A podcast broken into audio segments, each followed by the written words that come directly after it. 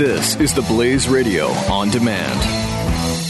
The experts at web.com want to build your business a successful website for free, just like we did for these current web.com customers. We've used and, and looked at other website designers, but there's nobody better than web.com. Web.com can build your website in as little as seven days free. Plus, we'll promote it on all the major search engines like Google, Yahoo, and Bing. If after 30 days you're happy, we'll continue to provide promotion, hosting, support, and maintenance, all for one low monthly fee.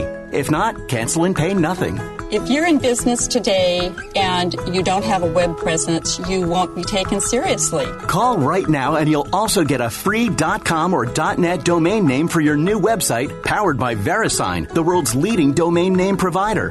Call 800 490 1099 or go to web.com slash radio. That's 800 490 1099. No upfront charge for site build, after which ongoing fees apply. Rights to site are relinquished when canceled. Domain included during active service, after which fees apply. And go for Mike Slater in three, two, one. You're listening to Mike Slater, part of the next generation of talk radio, only on the Blaze Radio Network. Slater's America's the greatest country in the world. Happy Saturday. Thanks for being here. Uh, a lot to talk about today, obviously. We will talk about the debate that was the other day. I'll break down a couple important things on that that I haven't heard anyone do in uh, last week. But I want to start here. I think this is important. So, the latest police shooting that everyone's outraged about nationwide uh, happened right here in San Diego. Uh, specifically, El Cajon. It's about 15 minutes from where I'm sitting right now. It's a city of about 100,000 people, but considered a uh, considered San Diego. My big takeaway for the sake of this show, and I'm going to break down a lot of specific things here, but for the sake of this national show, it is so fascinating to see how the national media tells this story. And because I'm here on the ground, because I've talked to witnesses, because I know the mayor, he listens to my local show every day, like we're we're close and I know the people involved, I know the area. It is amazing how wrong they are. Every national media outlet I've seen, they're not even close. Not even close. And I'll break all that down here in a minute, but if that's true for this shooting, then that's also got to be the case for every other shooting too, right? Or at least most of them. And the national media is just it's like they're talking about a totally different thing. And I think of this sometimes, um, rarely, there'll be like a newspaper article about me or, or I'm quoted in some article, and they have the quote totally wrong. and and I, I think that, and I'm like, holy cow, I spoke very slowly. If, if I'm ever being interviewed by a reporter, I talk as slowly, like literally this, I'll talk as slowly as is necessary for them to write down every single word correctly. That's how I talk to, to reporters. Otherwise, they shorthand it and they get it totally wrong. But I think if they still get my quotes wrong, then they've got to get every quote wrong.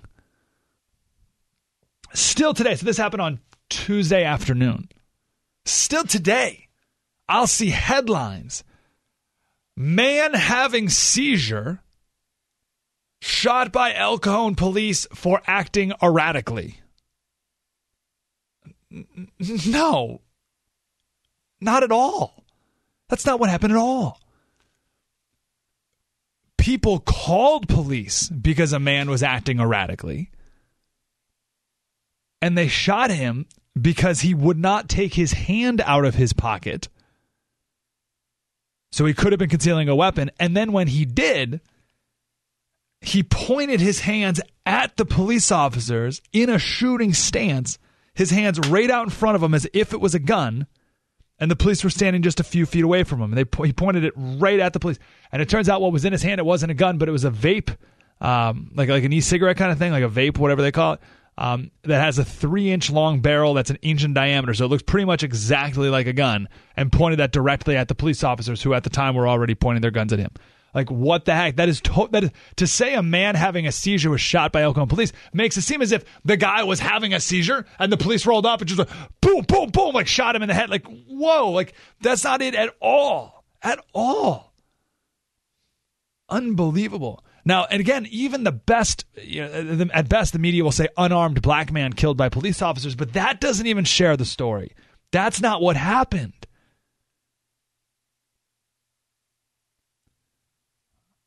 Let me, let me take a quick break. Let me take a quick break.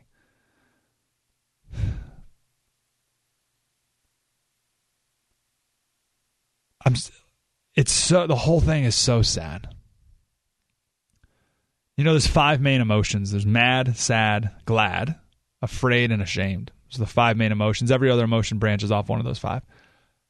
After the shooting, I ju- it's just I'm sad. I hate that these things keep happening. I hate for everyone. I hate it for Alfred Olango is the name of the man. I hate it for the police officers. I hate it for everyone's families involved. I'm just sad that this piles onto the narrative that that just sets us backwards. I'm sad that this brings out the worst in in people which leads to riots and, and stuff like that. Al Sharpton's group, I don't know if Al Sharpton himself, but Al Sharpton's group is marching through the streets of El Cajon right now as I speak, literally. And it's just, it's a mess. And I just, I hate all of it. And there is a deeply grieving family. So this man, he's a refugee from Uganda, came here in 1991, his family. Um, and they came from a war torn country. So two days ago, his mom gave this heartbreaking press conference about how they they escaped war. Right? They lived as refugees in refugee camps and it was miserable and they escaped war and they're so happy to be in America. And then this happens to the family and they're so distraught. And you watch that, oh, I mean, it's everyone in San Diego heart was breaking. It's terrible.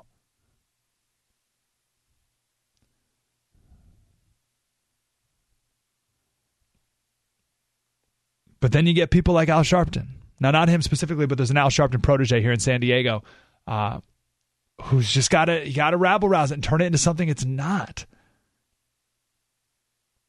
You know, my local producer,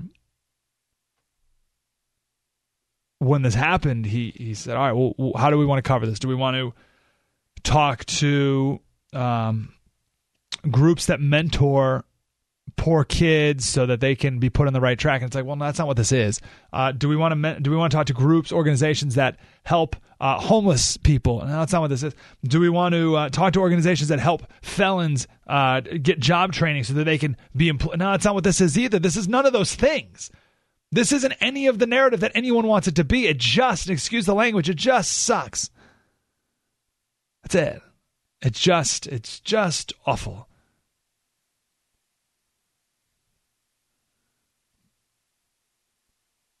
Now I want to get into some specifics about how the media is wrong about it, not just the general unarmed black man. Like that. And by the way, the officer who shot him was Hispanic, and then there was another officer there who was black who had a stun gun. They both pulled the trigger at the same time because the guy pulled his hands out with this vape and uh, pointed at the officer. So they both saw the same thing at the same time as they fired their weapons.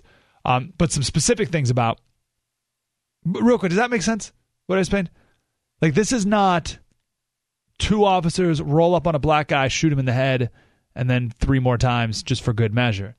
This is guy. Uh, he, apparently, he he lost his best friend, so he was having a bit of a mental breakdown, and he was staggering, having a difficult time. Hand in his pocket, told to get his hands out of his pocket. He wouldn't do it. Kept staggering, kept moving. Finally, does and and he turn. He does like a quarter turn and then spins around. Listen, if anyone does that, if anyone points an object that looks like a gun at a police officer, you're going to get shot. So to say it's an unarmed black man, that's just not the whole story. So, some specific things. Right when this happened, it was amazing how quickly bad information travels, how quickly rumors travel. Right away, people are saying his hands were in the air. Right away. There was one guy on video, a, a, witness, who said his hands were in the air and he was saying, Don't shoot. Well, now we have video, and that never happened. There was a video of someone standing by, and there was security camera footage, uh, footage from the taco stand next door. Their hands were never up. Hands were never up. So that information spread quickly. Again, there was this thing about him having a seizure, right, which creates this perception that he was literally having a seizure when he was shot. That's that's not what happened at all. There was this this rumor that all the cell phones of everyone nearby were confiscated by police. That never happened. Amazing how quickly these things they spread that just they never and then the media just takes it and runs with it. I'll give you another example. This one's a little more benign, but still, uh, there's something in police jargon called a 5150. This is when um, the 911 operator, based on the person who calls 911, believes that there's there's a mental mental issue going on. Like someone's mentally ill or mentally unstable, or there's something psych related that happens that that's happening, uh, and they tell that to the police officer. 5150. Now, what happened from that point forward is the media kept saying the man's mentally ill the man's mentally ill. The man's mentally ill. And that creates an image in your head. Well, he wasn't mentally ill. He didn't have long term mental illness issues. He was having an emotional breakdown at the moment because of his best friend's death, but he wasn't mentally ill. So now we have this characterization of a mentally ill man having seizure shot by police. No, he wasn't mentally ill. He was having a mental breakdown, which is just in the moment. Now, the mental illness thing, people are taking that and, and going with, well, geez, listen, if he's mentally ill, why didn't police just, you know, come up and uh, you know talk to him, give him a hug? And it's like, no, it's not that way. We've talked to law enforcement officers who say when they get a 5150, their awareness goes up because they, it, anything could happen next. It could be someone who's depressed sitting on the, the curb.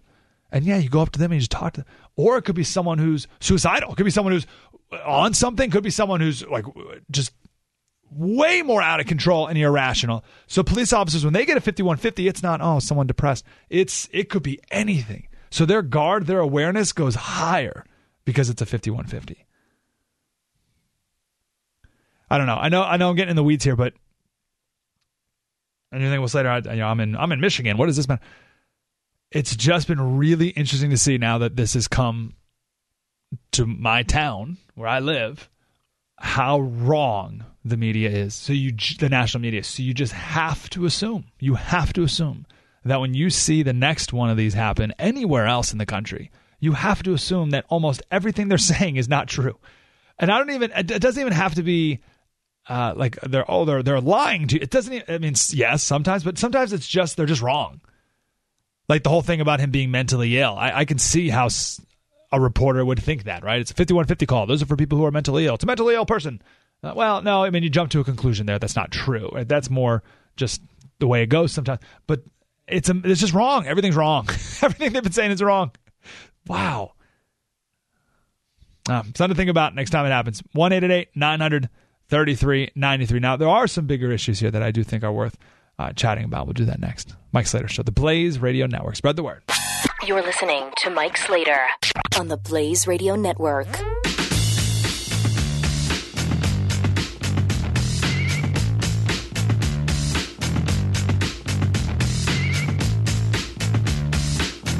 The experts at web.com want to build your business a successful website for free, just like we did for these current web.com customers. We've used and, and looked at other website designers, but there's nobody better than web.com. Web.com can build your website in as little as seven days free. Plus, we'll promote it on all the major search engines like Google, Yahoo, and Bing. If after 30 days you're happy, we'll continue to provide promotion, hosting, support, and maintenance, all for one low monthly fee. If not, cancel and pay nothing.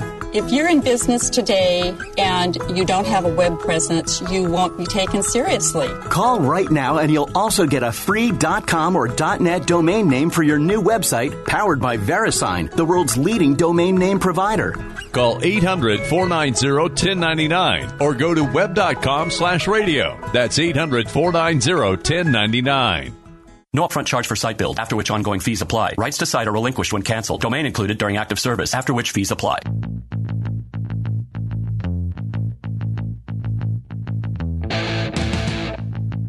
Mike Slater.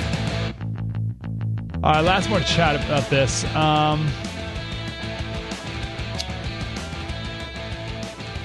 I was talking to a friend about this the other day, a uh, black police officer actually, and he gave me this book. It's called Unbeatable Mind. It's by Mark Divine. Mark Divine is a baller. Uh, he's the founder of SEAL Fit. He was a Navy SEAL for like 10 years.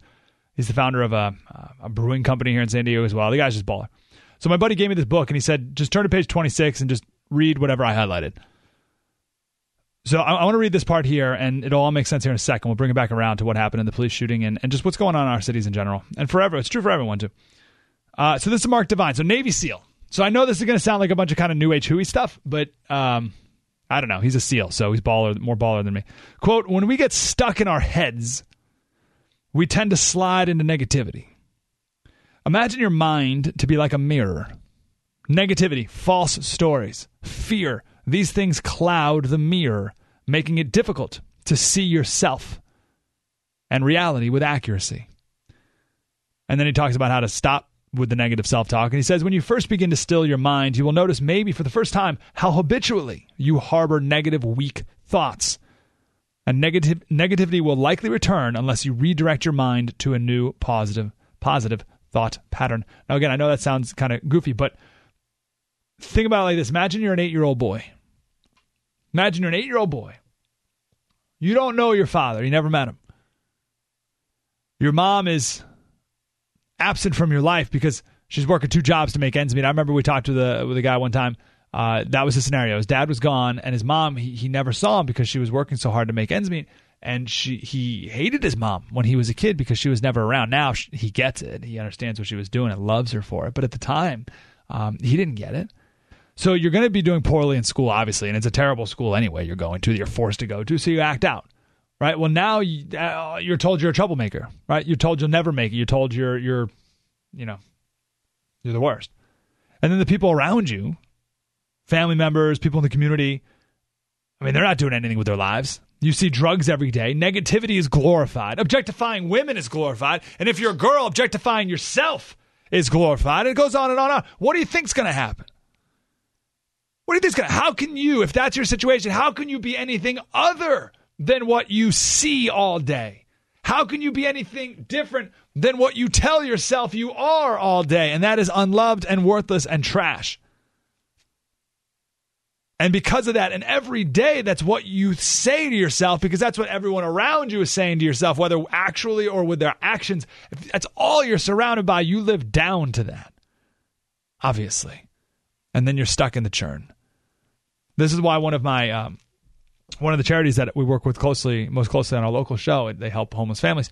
The, one of the first things they teach you is how to love yourself, how to talk positively about yourself and your future, and to try to spark back up some hope. And the reason I bring this up is because this is where churches need to play a bigger role, not just in our cities, but everywhere. Everywhere.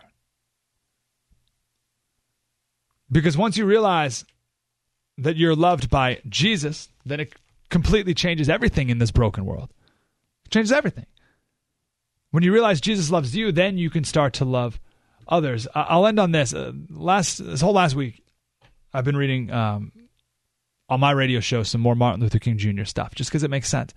Now, everyone loves MLK, right? Is there anyone who doesn't like Martin Luther King Jr.? Anyone who? Do, I mean, listen, if, even if you don't like him for whatever reason, can we agree he was a change maker? Can we agree that he was one of the most influential people and is today one of the most widely known and respected people in the world? People all around the world know Martin Luther King Jr. Why? Because he spoke the truth. How? I read a, a speech last week, actually before any of this even happened in San Diego. And the line he says something like, um, "You know, you may be able to speak with the with the tongues of angels." But if you don't have love, it means nothing. And you may be the smartest person in the world, but if you don't have love, it means nothing. And you may give all your money to feed the poor, but if you don't have love, it means nothing. And you may give your body uh, uh, to be a martyr, but if you don't have love, then your blood was spilt in vain. And I remember I read that last week about something totally different. And everyone who heard it was like, oh, wow, that's a really good line. That's great. That's really powerful. Yeah, that's 1 Corinthians 13. Like that's, that's, that's now, you know, I'm actually going to a wedding tonight. You know, every every wedding they read 1 Corinthians 13, right? Love is patient, love is kind, it does not envy, it does not boast, it is not proud. That's 1 Corinthians 13, 4. 1 Corinthians 13, 1, the line before that, is if I speak in the tongues of angels but do not love, then I am a clanging cymbal. If I have the gift of prophecy and can fathom all mysteries and all knowledge, but if I do not have love, it's nothing. If I can possess everything I have and give it to the poor, but I do not have love, I gain nothing. Martin Luther King Jr. was just rewording scripture. That's most of his scriptures, or that's most of his speeches. Most of his speeches is just rewording scripture, which is fine. I'm not. I'm not like calling him out. Like if you're if you're going to reword anything, that's what you should reword. But the reason it worked is because it's that's the truth. That's why it was so powerful. That's why it was so influential. That's why it was so effective. Yesterday in El Cajon, 42 church leaders in East County, San Diego, which is where this is, uh, got together, had a big prayer meeting uh, outside the police station in El Cajon. It's awesome. We need more of that. All different types of people, goodness gracious, of course, but they all had one thing in common. That's the most important thing.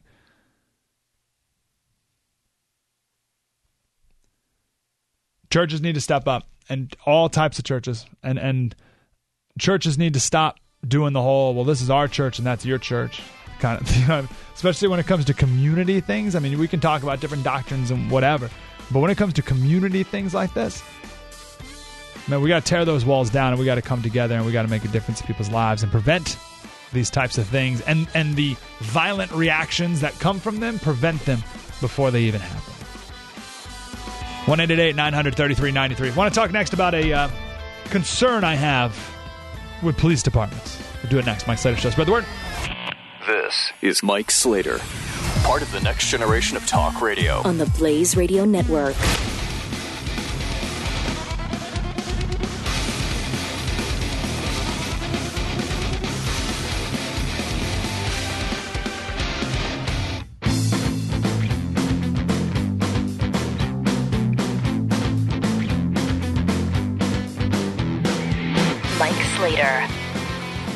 So this is uh, something I'm legitimate worried about uh, when it comes to policing in our country.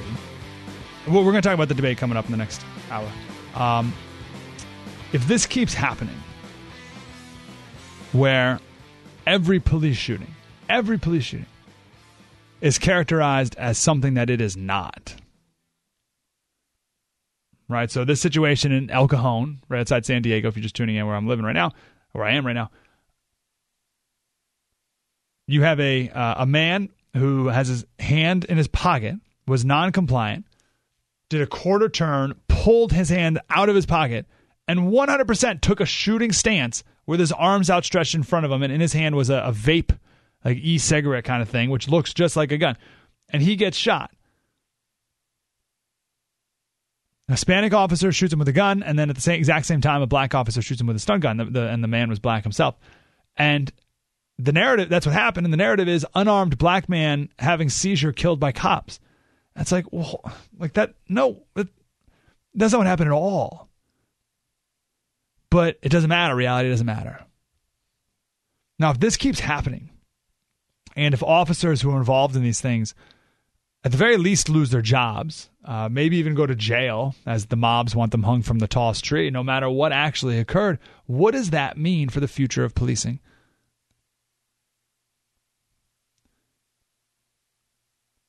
LAPD. There was an officer involved shooting just recently where a man was running at police with a nine inch knife and the police shot and killed him the police commission was critical of the officers because they did not redeploy to create more distance. Now, the union for the police officers are saying, hold on. Are you saying these officers should have run? Like, run away? Like, so you have two options if you're going to run away. You're either going to turn your back and run, which is a bad idea, or you're going to run backwards. You're going to trip over something. That's a terrible idea, too. How do you know where you're going? That's what, so uh, the, the, the unions and the police department are saying, whoa, LAPD, what are you doing? You are caving to absurd political pressure by telling police officers essentially to run away from threats, either turning your back and running or running backwards. Either way, it's insane. Okay, that's LAPD. So that's just a step towards what I'm worried about, which is complete withdrawal. So imagine, and by the way, this is not my concern. I was talking to a couple police officer friends who brought this up. Imagine if there's a burglary. As a burglary, officer shows up. They want to arrest this person. The burglar has his hand in his pocket. Maybe there's a gun in there or a hand in his waistband. And police are now faced with two options. You can either do what police officers do now or run. and leave and say, ah, it's over. It's over because if the officers stay and the man whips out his gun and or something that looks like a gun and the officers shoot him, well, another police shooting of an unarmed black man. Was that what actually happened? No, that's not what happened. But it doesn't matter what actually happened. No matter what happens, it's officers shoot unarmed black man. Right? So if every police shooting is police shooting an unarmed black man, and and the mob is going to want to you know string you up,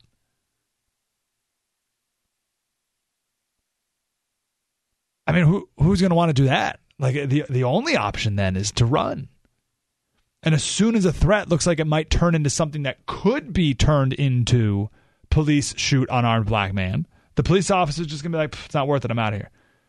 It's sort of like high speed chases, right? So this is what police, at least in Southern California, have decided to do with high speed chases. They don't really do them anymore. Um, I mean, they used to be they used to happen all the time, and now they just don't. Uh, so this is from Popular Mechanics magazine. Quote: Few, and they're explaining why there's no more police chases really anyone. Few who flee the police are violent felons. Instead, they're usually 20 something males with bad driving records. A classic California Highway Patrol study from the early 80s showed that just 5% of those who fled from highway patrol officers had been charged with an armed offense previously, and just 0.3% had been convicted. And when chases end badly, taxpayers foot the bill for a multi million dollar court ruling workers' compensation costs for injured officers, and replacing expensive cruisers. So police departments have decided, you know, listen, if someone starts, you know, does a high speed and they, they try to leave, uh, let them go. Now you may say that's probably for the best because you're putting a lot of people in jeopardy, et cetera, et cetera. Okay. But what if that happens with all policing? What if that happens with all policing where if something looks if something gets to the point where no matter what happens, it could possibly be characterized as police shoot on our black man. Police are just like, not, I'm not, not touching it. And it turns out to be just like what they do with high speed chases. Like, let it go. Fine. We'll, we'll, we'll catch them next time. What happens then? You're saying, well, Slater, what if what if the person is is, uh, is actually armed? It doesn't matter. The truth doesn't matter. Because if the police officers shoot him, it's still going to be spun as police shoot unarmed black man, even if he is armed. So criminals are going to know that all you have to do is escalate something, and police are going to be too scared to do anything in response. That's wild. And that could be reality. So if we get to that point, police may not show up to anything at all.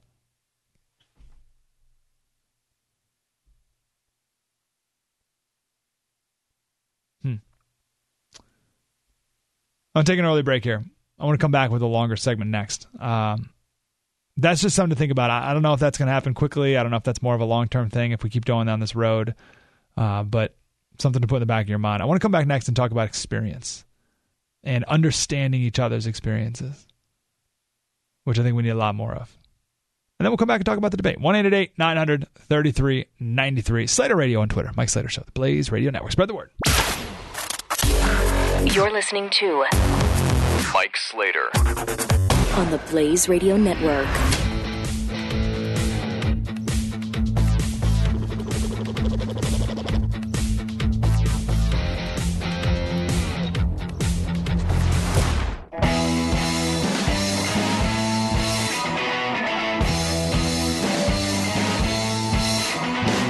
Mike Slater on the Blaze Radio Network. Here's another example of where did I read this? Uh, I can't find. it. I just lost it. But another example of just national news missing the story because they're not on a local. They don't get it on a local level. And, and, and, my same argument when I kicked off the show with like, if that's true with this story, and I know this is true because I am on the local level of it, that's got to be true for every story. Like the national media must always get it wrong, or always at least be very, very incomplete. So, example, um, uh, headline here somewhere I don't have in front of me, but it was uh, San Diego newspaper endorses Democrat for president for the first time in its 143 year history. And it's true. Yesterday or two days ago, the San Diego Union Tribune, that's our newspaper, uh, endorsed Hillary Clinton for president. First time. Now UT's always been a conservative paper, so they've always endorsed the Republican until Hillary Clinton. First time in 143 years. You want to know the proper context to that? About six months ago, our newspaper was bought by the LA Times. So L- the LA Times now runs the UT editorial board. So, so it's a different paper. I mean, it's a different thing now. It's not what it was before. So, but no one has that context. That basically it's just the LA Times now. But anyway, I want to play this clip here. I think we may have played it before. Um, I was uh, so. Let me start over. We had an officer involved shooting here outside San Diego on Tuesday. It's been the theme of our whole show all week a black man called in. His name's Barry. We had an amazing call, amazing, amazing, amazing conversation. And the conclusion was, I will never be able to understand Barry's experience. But none of us really will be able to understand other people's experiences fully. Can't. I can't understand Barry's experience. Barry can't understand my experience of being accused of being a racist, no matter what I do right? We, so we all we all have things, right? And it's forget about the race part, right? Do you know what it's like to have your dad die in your arms? Do you know what that's like? Maybe you do, maybe you don't. I do. So we all have different experiences that we may not be able to fully fathom and understand. And that's okay. It's okay. It doesn't make anyone bad or evil or wrong. I mean, I think we need to understand that we and admit that we don't understand everyone else's experiences, but that's what empathy is. I value people who want to learn more.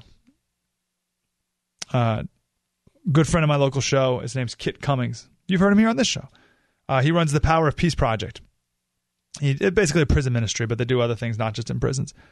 And he just he wanted to be around people who were angry and upset and marching in the streets. He just wanted to he wanted to feel it. He wanted to take it in. He didn't get it. He doesn't understand it because that's not his life. But he's like, I just want to I want to I want to know what this is like. So he marched with I think it was somewhere in Atlanta.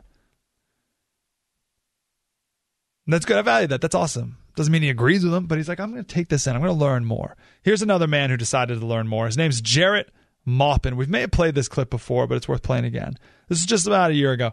He is a Black Lives Matter leader, an anti-police leader in Phoenix, like like like hardcore po- anti-police marches.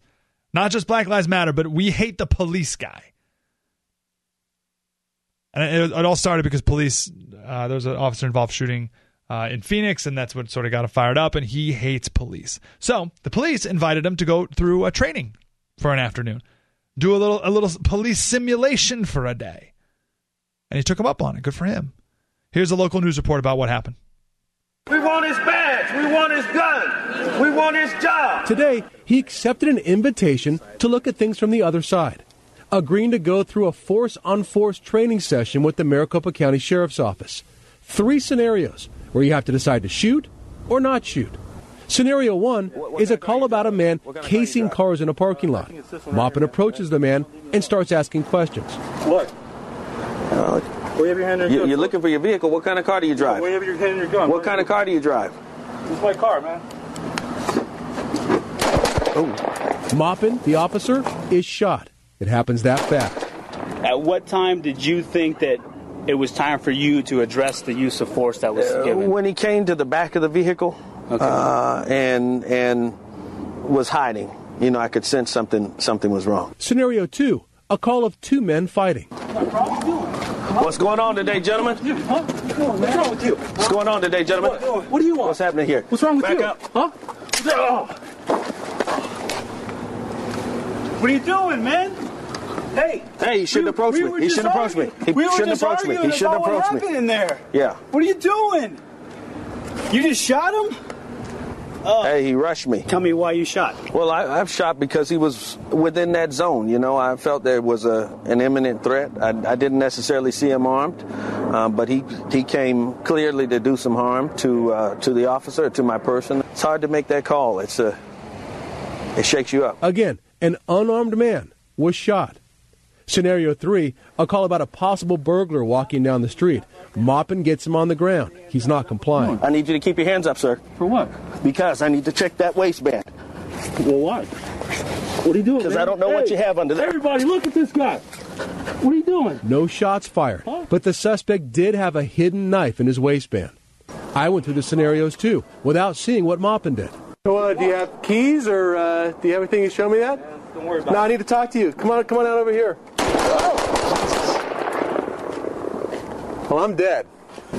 Maricopa County Sheriffs, get on the ground. Get on the ground. Both of you, get on the ground. Get on the ground. For what? Get back. Get back. Same results for both of us.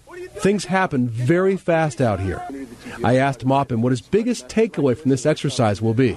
I didn't understand how important uh, compliance was, but but after going through this, yeah, my attitude has has changed. Uh, it, this is all unfolding in, in 10 to 15 seconds.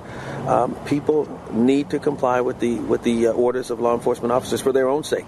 Amazing, right? Thanks to the Maricopa County Sheriff's Office for uh, taking us through that today. it was an eye opener. That's a tremendous uh, admission that that Reverend Maupin just made. Right. That you need to comply for your own safety. Right, and he saw it. I mean, he plainly shot a man who was not armed but was coming at him, and he felt, you know, that he was unsafe at that point. That he was coming after him, and, and he fired. Do you think it changes the way he approaches these issues going forward? He says he's going to go out into the community and say what he said at the very end there. You have to comply with what police officers tell you. Let everything sort out at the end, but just do what they tell you right then and sort things out afterwards. Interesting. We can stop there. So, um, I mean, that's amazing, isn't it? So, an activist takes one afternoon to find out what it's like on the other side from a police officer's perspective, and he completely changes his tune. Fascinating. Someone called into my local show yesterday and said, Slater, uh, a couple years ago, my buddy was pulled over by a police officer, was shot and killed by the police officer. And I was distraught and outraged. And I went to the police station and I, I I'm suing everyone. Like this is outrageous. My my friend would never do anything that would ever result in in needing to be shot in any way at all. He was he would never hurt a fly. A couple weeks went by and the police officers showed him the dash cam video. And it turns out this guy's buddy, when pulled over, got out of the car, ran after the cop with a with a uh, screwdriver, and the police officer shot and killed him. And this guy said, "What the heck, man? What are you doing?" And he apologized to the police officer. I, I, I bet if everyone did what this activist did and just even thought, right? It's just whether it's Black Lives Matter protesters, you know, going through police training or police living a day as a black person in a, in a ghetto or white people do whatever, right? If we all would think for a second, have a little more empathy, it would increase our understanding. It would decrease tensions, increase trust. These are the things we need more of. And it would prevent a lot of this stuff from happening. We'll talk about the debate next. Mike Slater Show, Blaze Radio Network. Spread the word. You're listening to Mike Slater on the Blaze Radio Network.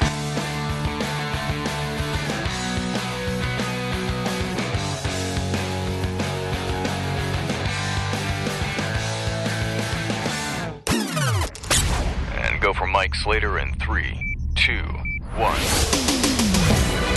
You're listening to Mike Slater, part of the next generation of talk radio, only on the Blaze Radio Network. Crusaders, America's the greatest country in the world. Happy Saturday. Thanks for being here. Uh, a lot to talk about today, obviously. We will talk about the debate that was the other day. I'll break down a couple important things on that that I haven't heard anyone do in uh, last week. But I want to start here. I think this is important. So, the latest police shooting that everyone's outraged about nationwide uh, happened right here in San Diego uh, specifically El Cajon. It's about 15 minutes from where I'm sitting right now. It's a city of about 100,000 people, but considered a uh, considered San Diego. My big takeaway for the sake of this show, and I'm going to break down a lot of specific things here, But for the sake of this national show, it is so fascinating to see how the national media tells this story. And because I'm here on the ground, because I've talked to witnesses, because I know the mayor, he listens to my local show every day, like we're we're close and I know the people involved, I know the area. It is amazing how wrong they are. Every national media outlet I've seen, they're not even close. Not even close. And I'll break all that down here in a minute, but if that's true for this shooting, then that's also got to be the case for every other shooting too, right? Or at least most of them. And the national media is just it's like they're talking about a totally different thing. And I think of this sometimes, um, rarely, there'll be like a newspaper article about me or, or I'm quoted in some article, and they have the quote totally wrong. and and I, I think that, and I'm like, holy cow, I spoke very slowly. If, if I'm ever being interviewed by a reporter, I talk as slowly, like literally this, I'll talk as slowly as is necessary for them to write down every single word correctly. That's how I talk to, to reporters.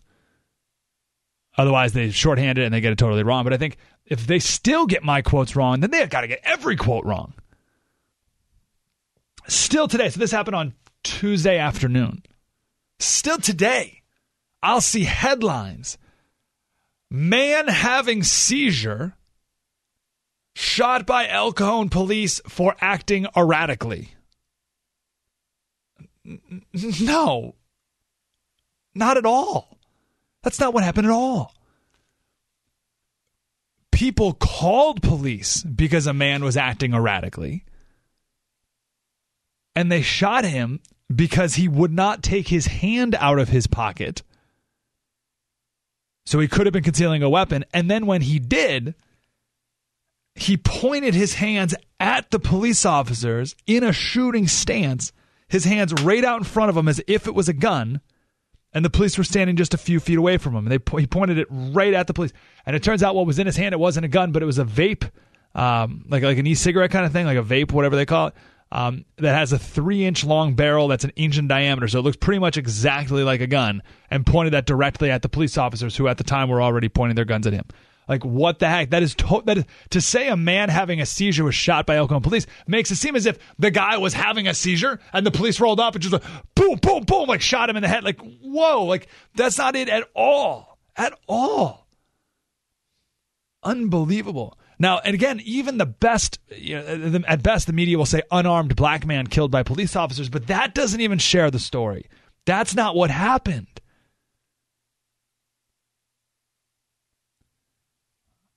Let me, let me take a quick break. Let me take a quick break.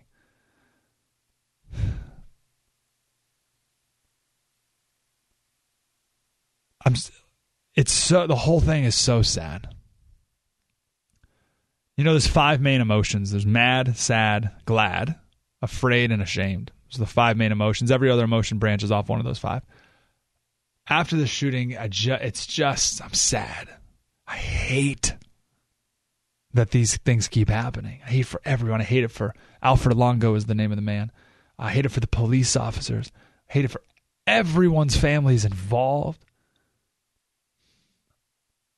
I'm just sad that this piles onto the narrative that that just sets us backwards.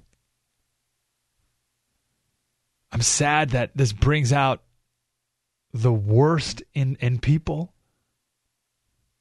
which leads to riots and, and stuff like that. Al Sharpton's group, I don't know if Al Sharpton himself, but Al Sharpton's group is marching through the streets of El Cajon right now as I speak, literally. And it's just, it's a mess. And I just, I hate all of it. And there is a deeply grieving family. So this man, he's a refugee from Uganda, came here in 1991, his family.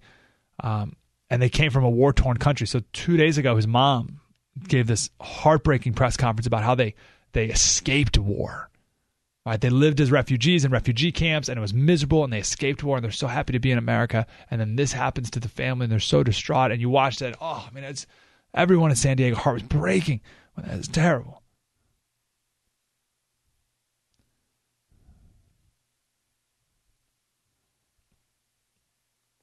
But then you get people like Al Sharpton. Now, not him specifically, but there's an Al Sharpton protege here in San Diego uh, who's just got to got to rabble rouse it and turn it into something it's not. You know, my local producer, when this happened, he he said, "All right, well, how do we want to cover this? Do we want to talk to um, groups that mentor poor kids so that they can be put on the right track. And it's like, well, that's not what this is. Uh, do we want to do we want to talk to groups, organizations that help uh, homeless people? No, that's not what this is. Do we want to uh, talk to organizations that help felons uh, get job training so that they can be employed? No, that's not what this is either. This is none of those things. This isn't any of the narrative that anyone wants it to be. It just, excuse the language, it just sucks. That's it. It just, it's just awful.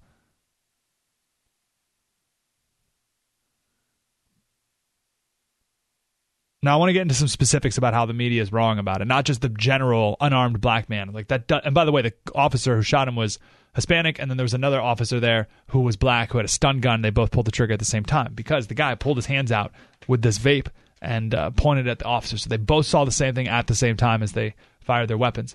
Um, but some specific things about. Real quick, does that make sense? What I explained? Like this is not two officers roll up on a black guy, shoot him in the head and then three more times just for good measure. This is guy. Uh, he, apparently, he he lost his best friend, so he was having a bit of a mental breakdown, and he was staggering, having a difficult time. Hand in his pocket, told to get his hands out of his pocket. He wouldn't do it. Kept staggering, kept moving. Finally, does and and he turn. He does like a quarter turn and then spins around. Listen, if anyone does that, if anyone points an object that looks like a gun at a police officer, you're going to get shot. So to say it's an unarmed black man, that's just not the whole story. So, some specific things.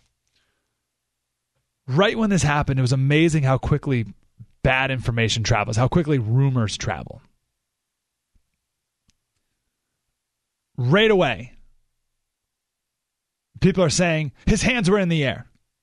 Right away. There was one guy on video, a, a, witness, who said his hands were in the air and he was saying, Don't shoot. Well, now we have video, and that never happened. There was a video of someone standing by, and there was security camera footage, uh, footage from the taco stand next door. Their hands were never up. Hands were never up. So that information spread quickly. Again, there was this thing about him having a seizure, right, which creates this perception that he was literally having a seizure when he was shot. That's that's not what happened at all. There was this this rumor that all the cell phones of everyone nearby were confiscated by police. That never happened. Amazing how quickly these things they spread that just they never and then the media just takes it and runs with it. I'll give you another example. This one's a little more benign, but still, uh, there's something in police jargon called a 5150. This is when um, the 911 operator, based on the person who calls 911, believes that there's there's a mental mental issue going on. Like someone's mentally ill or mentally unstable, or there's something psych related that happens that that's happening, uh, and they tell that to the police officer. Fifty one fifty. Now, what happened from that point forward is the media kept saying the man's mentally ill. The man's mentally ill. The man's mentally ill. And that creates an image in your head. Well, he wasn't mentally ill. He didn't have long term mental illness issues. He was having an emotional breakdown at the moment because of his best friend's death, but he wasn't mentally ill. So now we have this characterization of a mentally ill man having seizure shot by police. No, he wasn't mentally ill. He was having a mental breakdown, which is just in the moment. Now, the mental illness thing, people are taking that and, and going with, well, geez, listen, if he's mentally ill, why didn't police just, you know, come up and uh, you know talk to him, give him a hug? And it's like, no, it's not that way. We've talked to law enforcement officers who say when they get a 5150, their awareness goes up because they, it, anything could happen next. It could be someone who's depressed sitting on the, the curb And yeah, you go up to them and you just talk to them. Or it could be someone who's suicidal. It could be someone who's on something. It could be someone who's like just way more out of control and irrational. So police officers, when they get a 5150, it's not, oh, someone depressed. It's it could be anything. So their guard, their awareness goes higher because it's a 5150. I don't know. I know I know I'm getting in the weeds here, but and you think, well, Slater, I, you know, I'm in I'm in Michigan. What does this mean? It's just been really interesting to see now that this has come to my town where I live, how wrong the media is. So you, the national media. So you just have to assume. You have to assume that when you see the next one of these happen anywhere else in the country, you have to assume that almost everything they're saying is not true. And I don't even. It doesn't even have to be uh, like they're oh they're they're lying to you. It doesn't. Even, I mean, yes, sometimes, but sometimes it's just they're just wrong. Like the whole thing about him being mentally ill. I, I can see how a reporter would think that. Right? It's a fifty-one fifty call. Those are for people who are mentally ill. It's a mentally ill person. Uh, well, no, I mean you jump to a conclusion there. That's not true. That's more just the way it goes sometimes. But it's a, it's just wrong. Everything's wrong. Everything they've been saying is wrong. Wow. Um, something to think about next time it happens. One eight eight eight nine hundred 3393. Now, there are some bigger issues here that I do think are worth uh, chatting about. We'll do that next. Mike Slater Show, the Blaze Radio Network. Spread the word. You're listening to Mike Slater on the Blaze Radio Network.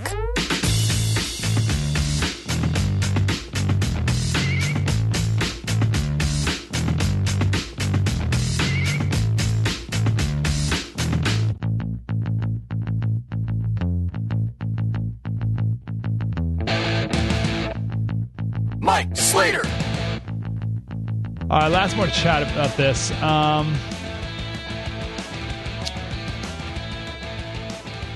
I was talking to a friend about this the other day, a uh, black police officer, actually. And he gave me this book. It's called Unbeatable Mind. It's by Mark Divine. Mark Divine is a baller. Uh, he's the founder of SEAL Fit. He was a Navy SEAL for like 10 years. He's the founder of a, a brewing company here in San Diego as well. The guy's just baller. So my buddy gave me this book and he said, just turn to page 26 and just read whatever I highlighted. So I, I want to read this part here, and it'll all make sense here in a second. We'll bring it back around to what happened in the police shooting and, and just what's going on in our cities in general. And forever, it's true for everyone, too. Uh, so this is Mark Divine. So Navy SEAL. So I know this is going to sound like a bunch of kind of new age hooey stuff, but um, I don't know. He's a SEAL, so he's baller, more baller than me. Quote, when we get stuck in our heads, we tend to slide into negativity. Imagine your mind to be like a mirror. Negativity, false stories, fear, these things cloud the mirror, making it difficult to see yourself and reality with accuracy. And then he talks about how to stop with the negative self talk. And he says, when you first begin to still your mind, you will notice maybe for the first time how habitually you harbor negative, weak thoughts. And negative, negativity will likely return unless you redirect your mind to a new positive, positive thought pattern. Now, again, I know that sounds kind of goofy, but think about it like this Imagine you're an eight year old boy. Imagine you're an eight year old boy. You don't know your father, you never met him. Your mom is absent from your life because she's working two jobs to make ends meet. I remember we talked to the with a guy one time. Uh, that was the scenario. His dad was gone, and his mom he, he never saw him because she was working so hard to make ends meet and she he hated his mom when he was a kid because she was never around. Now she, he gets it. He understands what she was doing and loves her for it. But at the time, um, he didn't get it. So you're going to be doing poorly in school, obviously, and it's a terrible school anyway. You're going to, you're forced to go to, so you act out, right? Well, now you, uh, you're told you're a troublemaker, right? You're told you'll never make it. You're told you're you're, you know, you're the worst. And then the people around you, family members, people in the community, I mean, they're not doing anything with their lives. You see drugs every day. Negativity is glorified. Objectifying women is glorified. And if you're a girl, objectifying yourself is glorified. It goes on and on and on. What do you think's going to happen? What do you think's going to How can you, if that's your situation, how can you be anything other than what you see all day? How can you be anything different than what you tell yourself you are all day? And that is unloved and worthless and trash. And because of that, and every day, that's what you say to yourself because that's what everyone around you is saying to yourself, whether actually or with their actions. That's all you're surrounded by. You live down to that, obviously. And then you're stuck in the churn. This is why one of my um, one of the charities that we work with closely, most closely on our local show, they help homeless families. The, one of the first things they teach you is how to love yourself, how to talk positively about yourself and your future, and to try to spark back up some hope. And the reason I bring this up is because this is where churches need to play a bigger role, not just in our cities, but everywhere, everywhere. Because once you realize that you're loved by Jesus, then it completely changes everything in this broken world. It changes everything. When you realize Jesus loves you, then you can start to love others. I'll end on this. Uh, last this whole last week, I've been reading um, on my radio show some more Martin Luther King Jr. stuff, just because it makes sense. Now, everyone loves MLK, right? Is there anyone who doesn't like Martin Luther King Jr.? Anyone who? Do, I mean, listen, if, even if you don't like him for whatever reason, can we agree he was a change maker? Can we agree that he was one of the most influential people and is today one of the most widely known and respected people in the world? People all around the world know Martin Luther King Jr. Why? Because he spoke the truth. How? I read a, a speech last week, actually before any of this even happened in San Diego. And the line he says something like, um, you know, you may be able to speak with the with the tongues of angels but if you don't have love, it means nothing. And you may be the smartest person in the world, but if you don't have love, it means nothing. And you may give all your money to feed the poor, but if you don't have love, it means nothing. And you may give your body uh, uh, to be a martyr, but if you don't have love, then your blood was spilt in vain. And I remember I read that last week about something totally different. And everyone who heard it was like, oh, wow, that's a really good line. That's great. That's really powerful. Yeah, that's 1 Corinthians 13. Like that's, that's, that's now, you know, I'm actually going to a wedding tonight. You know, every every wedding they read 1 Corinthians 13, right? Love is patient, love is kind, it does not envy, it does not boast, it is not proud. That's 1 Corinthians 13, 4. 1 Corinthians 13, 1, the line before that is if I speak in the tongues of angels but do not love, then I am a clanging cymbal. If I have the gift of prophecy and can fathom all mysteries and all knowledge, but if I do not have love, it's nothing. If I can possess everything I have and give it to the poor, but I do not have love, I gain nothing. Martin Luther King Jr. was just rewording scripture. That's most of his scriptures, or that's most of his speeches. Most of his speeches is just rewording scripture, which is fine. I'm not. I'm not like calling them out. Like if you're if you're going to reword anything, that's what you should reword. But the reason it worked is because it's that's the truth. That's why it was so powerful. That's why it was so influential. That's why it was so effective.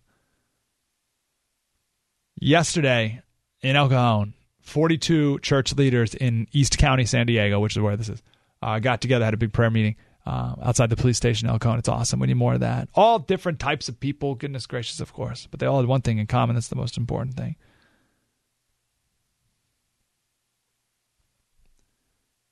churches need to step up and all types of churches and and churches need to stop doing the whole well this is our church and that's your church kind of you know, especially when it comes to community things i mean we can talk about different doctrines and whatever but when it comes to community things like this man we got to tear those walls down and we got to come together and we got to make a difference in people's lives and prevent these types of things and and the violent reactions that come from them prevent them before they even happen 188 933 93. Want to talk next about a uh, concern I have with police departments. We'll do it next. Mike Slater Show. Spread the word.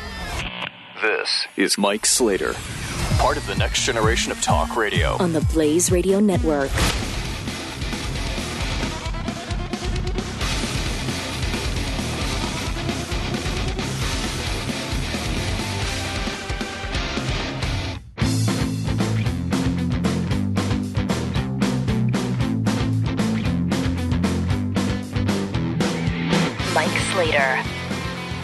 Slater Crusader. So this is uh, something I'm legitimate worried about uh, when it comes to policing in our country. Well, we're going to talk about the debate coming up in the next hour. Um, if this keeps happening, where every police shooting, every police shooting, is characterized as something that it is not.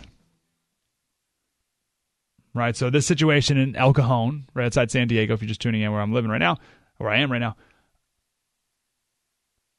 you have a uh, a man who has his hand in his pocket, was non-compliant, did a quarter turn, pulled his hand out of his pocket and 100% took a shooting stance with his arms outstretched in front of him, and in his hand was a, a vape, like e-cigarette kind of thing, which looks just like a gun, and he gets shot. A Hispanic officer shoots him with a gun, and then at the same exact same time, a black officer shoots him with a stun gun, the, the, and the man was black himself. And the narrative that's what happened, and the narrative is unarmed black man having seizure killed by cops. That's like, well, like that. No, that, that's not what happened at all. But it doesn't matter. Reality doesn't matter. Now, if this keeps happening, and if officers who are involved in these things, at the very least, lose their jobs, uh, maybe even go to jail, as the mobs want them hung from the tallest tree, no matter what actually occurred, what does that mean for the future of policing?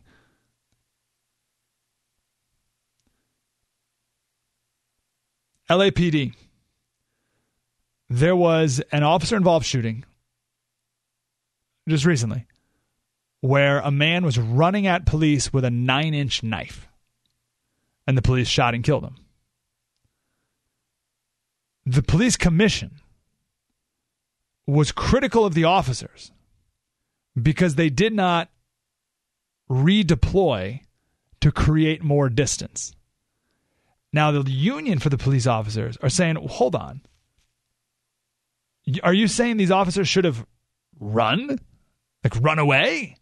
Like, so you have two options if you're going to run away. You're either going to turn your back and run, which is a bad idea, or you're going to run backwards. You're going to trip over something. That's a terrible idea, too. How do you know where you're going?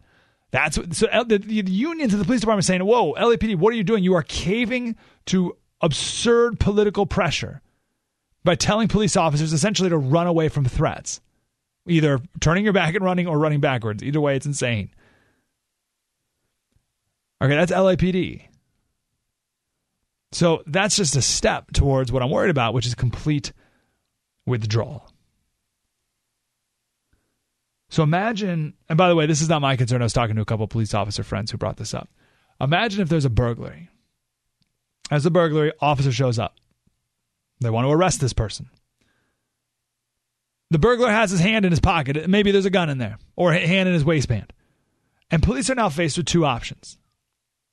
You can either do what police officers do now or run. and leave and say, ah, it's over. It's over because if the officers stay and the man whips out his gun and or something that looks like a gun and the officers shoot him, well, another police shooting of an unarmed black man. Was that what actually happened? No, that's not what happened. But it doesn't matter what actually happened. No matter what happens, it's officers shoot unarmed black man. Right? So if every police shooting is police shooting an unarmed black man, and and the mob is going to want to you know string you up,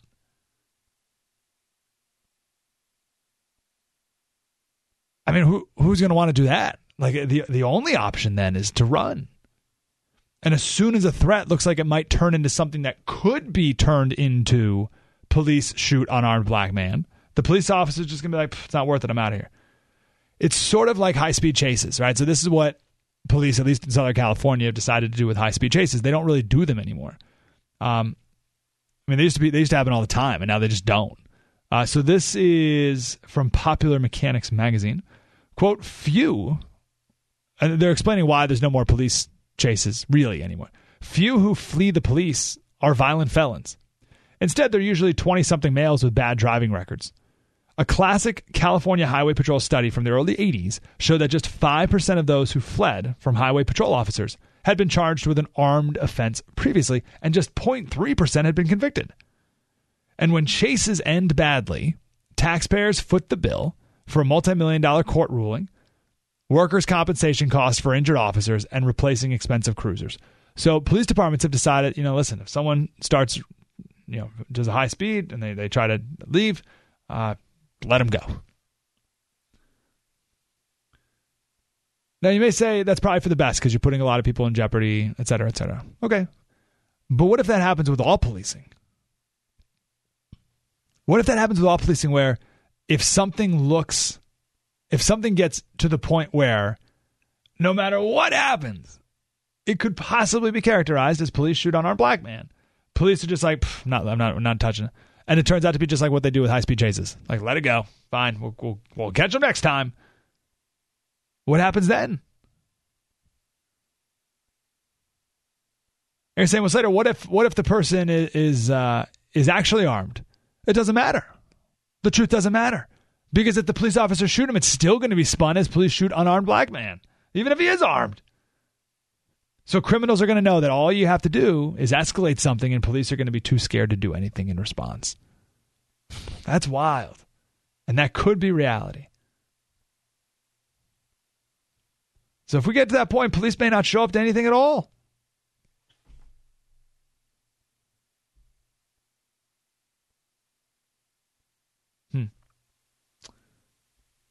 I'm taking an early break here. I want to come back with a longer segment next. Um, that's just something to think about. I, I don't know if that's going to happen quickly. I don't know if that's more of a long term thing if we keep going down this road. Uh, but something to put in the back of your mind. I want to come back next and talk about experience and understanding each other's experiences which I think we need a lot more of. And then we'll come back and talk about the debate. 1 900 3393. Slater Radio on Twitter. Mike Slater Show. The Blaze Radio Network. Spread the word. You're listening to Mike Slater on the Blaze Radio Network.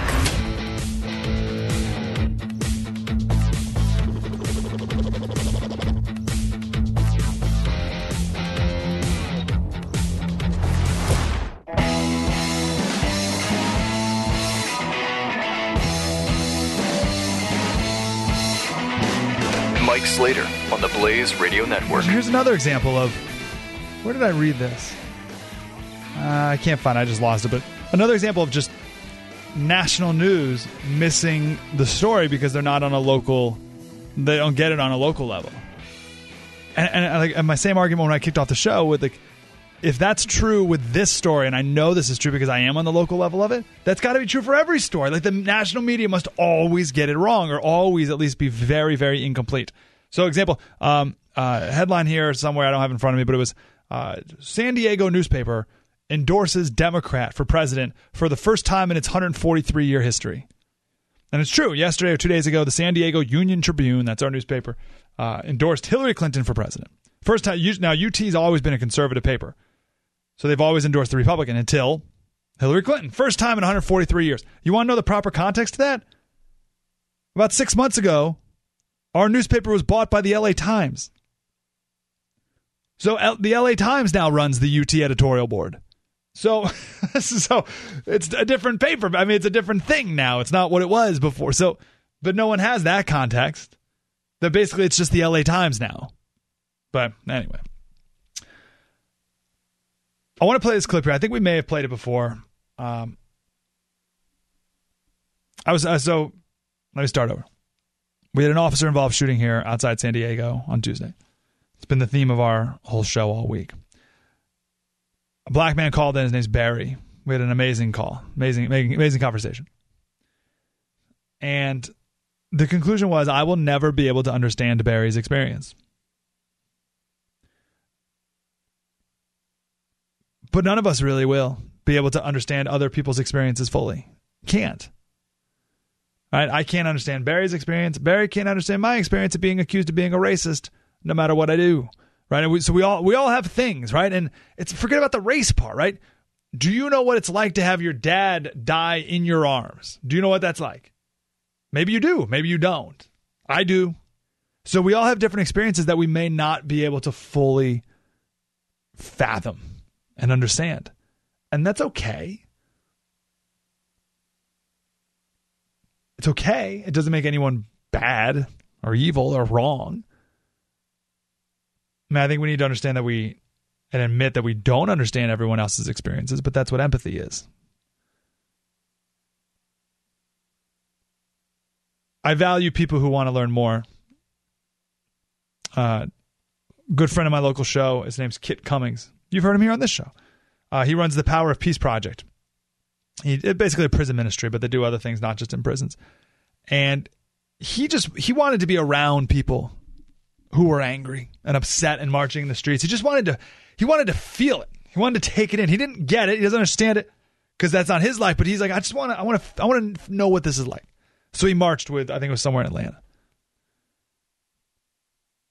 And that's good. I value that. That's awesome. Doesn't mean he agrees with them, but he's like, I'm going to take this in. I'm going to learn more. Here's another man who decided to learn more. His name's Jarrett Maupin. We may have played this clip before, but it's worth playing again. This is just about a year ago. He is a Black Lives Matter leader, an anti-police leader in Phoenix, like like like hardcore po- anti-police marches. Not just Black Lives Matter, but we hate the police guy. And it, it all started because police, uh, there was an officer involved shooting uh, in Phoenix, and that's what sort of got him fired up. And he hates police, so the police invited him to go through a training for an afternoon, do a little a little police simulation for a day, and he took him up on it. Good for him. Here's a local news report about what happened.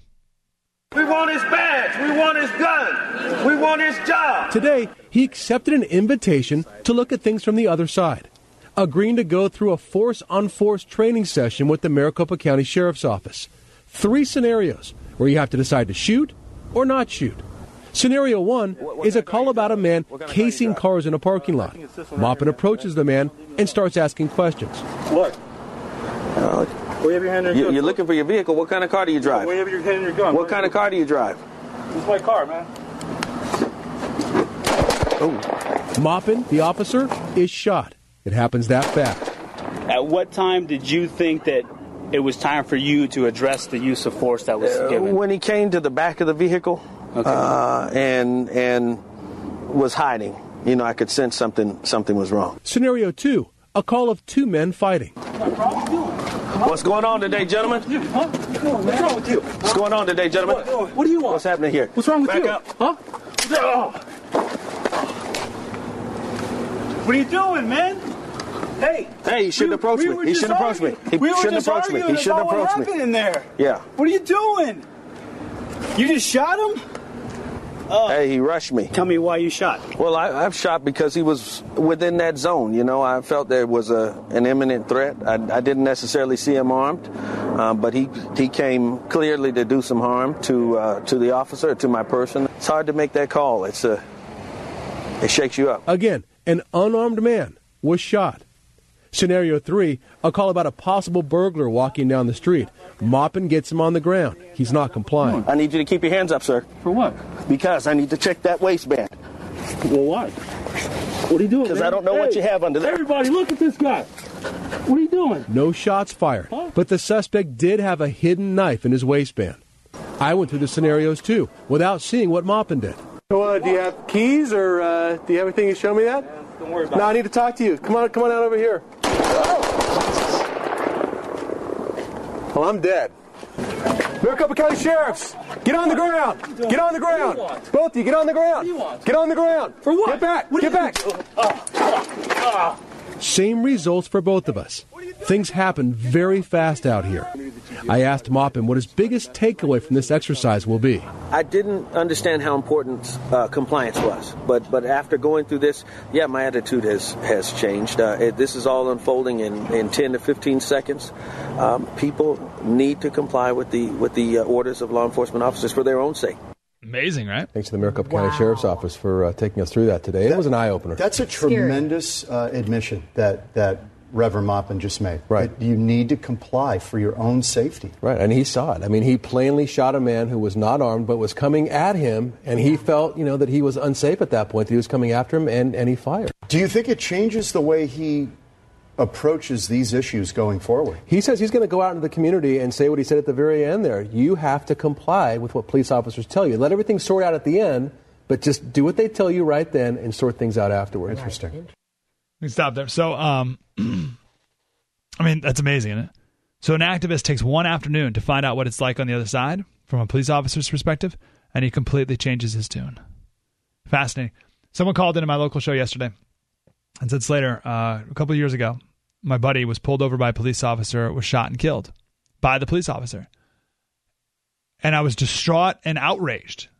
And I went to the police station and I, I I'm suing everyone. Like this is outrageous. My my friend would never do anything that would ever result in in needing to be shot in any way at all. He was he would never hurt a fly. A couple weeks went by and the police officers showed him the dash cam video. And it turns out this guy's buddy, when pulled over, got out of the car, ran after the cop with a with a uh, screwdriver, and the police officer shot and killed him. And this guy said, "What the heck, man?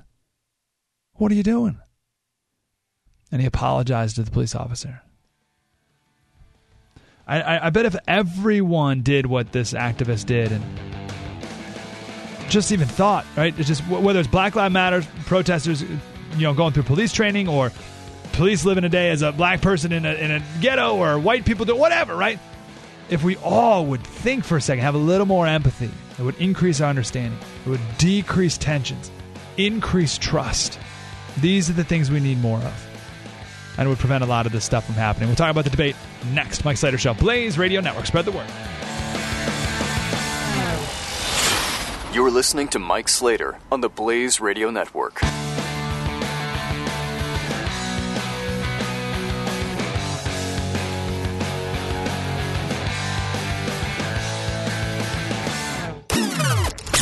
And go for Mike Slater in three, two, one. You're listening to Mike Slater, part of the next generation of talk radio, only on the Blaze Radio Network. Oh, I just looked up at the TV. Tennessee is losing to Georgia 17 to nothing. Oh, that's brutal. Hold on. About to throw it in the end zone. What are you doing? No! Jump! Oh, hey! Got it. All right, 17 7. Um, all right, let's chat some more specifics about the debate. Last hour was a little more, uh, I don't know, psychology and stuff like that. Uh, let's talk about some some actual things that were said and some real policy and stuff like that. Uh, let's start here with uh, clip. This is a shorter one. Clip eleven eleven. Good sir. And I think it's important to look at what we need to do to get the economy going again. That's why I said new jobs with rising incomes, investments, not in more tax cuts that would add $5 trillion to the debt. But you have no in plan. Educate. Oh, I do. Secretary, in fact, you I have no plan. A book about it. It's called Stronger Together. You can pick it up That's tomorrow about all you- Folks, at the bookstore or at an airport near you. We're gonna move to- Uh, but it's because I see this. We need to have strong growth, fair growth, sustained growth. We also have to look at how we help families balance the responsibilities at home and the responsibilities at business. So we have a very robust set of plans, and people who have looked at both of our plans have concluded that mine would create 10 million jobs and yours would lose us three and a half million jobs. All right, all right. Who who is the person? I, I don't I don't know this person. Who's the person who believes when a politician says, "Well, well, my plan," right? Like anything after that, those two words. Like my my, I just. I, I shut off my brain. Like there's no, I don't believe you. I don't care what you follow that up with. Well, my plan will. No, it won't. Just period. And no, it won't. Hillary, my plan will create 10 million new jobs. His will result in the loss of 3 million. Who is listening to that is like, oh, wow, okay, well, I, uh, I, I much prefer gaining 10 million jobs than losing 3. So I, I vote, I'm with her. Who is that person? That is, that is a zero on the critical thought scale. If, if you if you take a politician's word for it when they say my plan will, no, it won't, is the only proper response. I can take any tax plan, any tax plan that a politician proposes. I can leave some things out, I can put emphasis on other things, and I can come to any conclusion that that politician wants about what the effect of it will be. You can find an economist to write whatever you want as easily as you can find a doctor in California who can give you a medical marijuana card. I don't know if you know this, by the way, but it's something absurd. I'll look it up during the break. What percentage of teenagers have medical marijuana cards in California to treat their glaucoma? We have a epic glaucoma. A, a huge pandemic of glaucoma here in California with all the kids who have medical marijuana cards. Okay. They hand them out like candy. So you can find an economist who's much of a hack as the doctors who hand out medical marijuana cards to 18 year olds. Every time the minimum wage propo- is proposed, the left will find some economist who says raising the minimum wage is going to result in the creation of 10 million more jobs, which is absurd because it's never resulted in the creation of any jobs. Crazy. Anyway, um, let us play.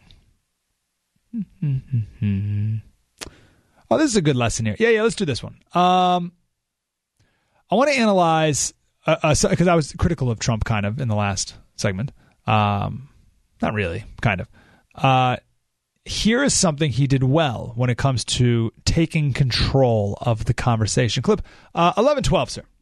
An You are going to approve one of the biggest tax cuts in history. Actually, can we you pause it are real going quick? to approve one of the big. Let's pause it. So, as you wa- listen to this clip, which is a minute, see if you can pick out the moment where the energy of the room changes. It, it's it's a point where Trump takes control, and, and you can feel it. If you, if you listen closely, you can you can point it out. Now, whether you can actively point it out or not doesn't matter. I mean, you subliminally feel it. Everyone feels this change. The question is whether or not you can you notice it actively. But but here, play it again and uh, see if you can notice the, the tone change. the biggest tax increases in history. You are going to drive business out. Your regulations are a disaster, and you're going to increase regulations all over the place. And by the way, my tax cut is the biggest since Ronald Reagan. I'm very proud of it. It will create tremendous numbers of new jobs. But regulations, you are going to regulate these businesses out of existence. When I go around, Lester, I tell you this, I've been all over. And when I go around, despite the tax cut, the thing, the things that businesses and people like the most is the fact that I'm cutting regulation. You have regulations on top of regulations, and new companies cannot form, and old companies are going out of business. And you want to increase the regulations and make them even worse. I'm going to cut regulations, but I'm going to cut taxes big league, and you're going to raise taxes big league. End of story. All right, so that was a great riff from Trump, one of the best. If he kept that energy and tone the whole time, he would have won, no doubt. Um, but did you catch the power move there, the energy change? It's when he said, Listen, when I go around, Lester, I tell you, you know this. When I go around and talk to business owners, and he went on and told a little story. Let, let me let me be more clear. So, um, I'm going to share with you three three examples here. I'm saying the same thing in each example. You tell me which is more powerful. You tell me which is more influential. Example one regulations hurt businesses. Okay, is that is that a is that an influential statement? Does that change any anyone's mind? Re- regulations hurt businesses. Like, okay, that's not influential at all. Number two, Lester, you know this. When I go around and talk to small business owners, they tell me that regulations are the number one thing that's killing their business. Much more powerful, much more influential. And the, the little addition of Lester, you know this. To tie this back into the last hour, what Trump did with the Lester thing was he, he boxed Hillary out, right? He was talking to Hillary, and then he said, All right, forget about you. Lester. Now he's talking to Lester. Lester, you and I know this. Right? And he was talking just to him and uh, him and uh, Trump and Lester there, as opposed to Trump and Hillary. Right? So there's a good energy shift in the room there. But it was also effective because he talked about business owners who he's talked to. Very effective. Now let me let me kick it up a notch here. This is uh, persuasion number three. He says, Lester, let me tell you something. I was in Michigan yesterday. Met a guy there, Charlie. He owns a factory. He makes mufflers for Ford cars. Now, not only is Ford leaving because of so many regulations, but Charlie's company can't stay in business because the EPA knocked on his door one day and said, Charlie, you have to pay a $100,000 a year tax to dispose of hazardous materials. And Charlie said, I don't even have hazardous materials. And the EPA said, Well, now you do. Because we determined that mufflers are hazardous to the environment. Or whatever, I'm making it up. That's a foolish regula- regulation. And Hillary, you want to pile more and more of those on the American people. I just made that example up. I don't know what that is, if that's real or not, but they're all the same thing. Which is it more influential for people? Well, the one that's more concrete, the one that's more specific. So, three examples regulations hurt businesses, and then Trump was like kind of started to tell a story, and then the third example I just made up is a is a specific story. Trump was the second one on that list, right? Which is very good. But it could be a little bit better. And hopefully in the next few debates he he can uh, come up with a very specific story. I mean there's millions of examples of regulations hurting businesses. So come out with one and it'll be convincing. All right, one more clip in this segment. Uh, 1113. fundamental difference between the two of you concerns the wealthy. Secretary Clinton, you're calling for a tax increase in the wealthiest Americans. I'd like you to further defend that. And Mr. Trump, you're calling for tax cuts for the wealthy. I'd like you to defend that. And this next two minute answer goes to you, Mr. Trump. Well, I'm really calling for major jobs because the wealthy are going to create tremendous jobs. They're going to expand their companies. They're going to do a tremendous job. I'm getting rid of the carried interest provision. And if you really look, it's not a tax, it's really not a great thing for the wealthy. It's a great thing for the middle class. It's a great thing for companies to expand.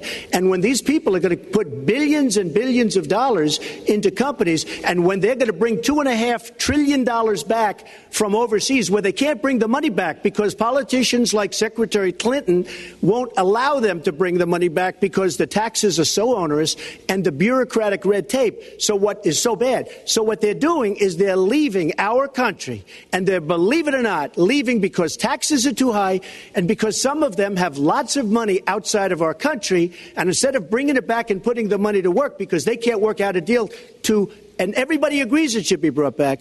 Instead of that, they're leaving our country to get their money because they can't bring their money back into our country because of bureaucratic red tape, because they can't get together. Because we have a pre- we have a president that can't sit them around a table and get them to approve something. And here's the thing: Republicans and Democrats agree that this should be done. Two and a half trillion. I happen to think it's double that. It's probably five trillion dollars that we can't bring into our country, Lester.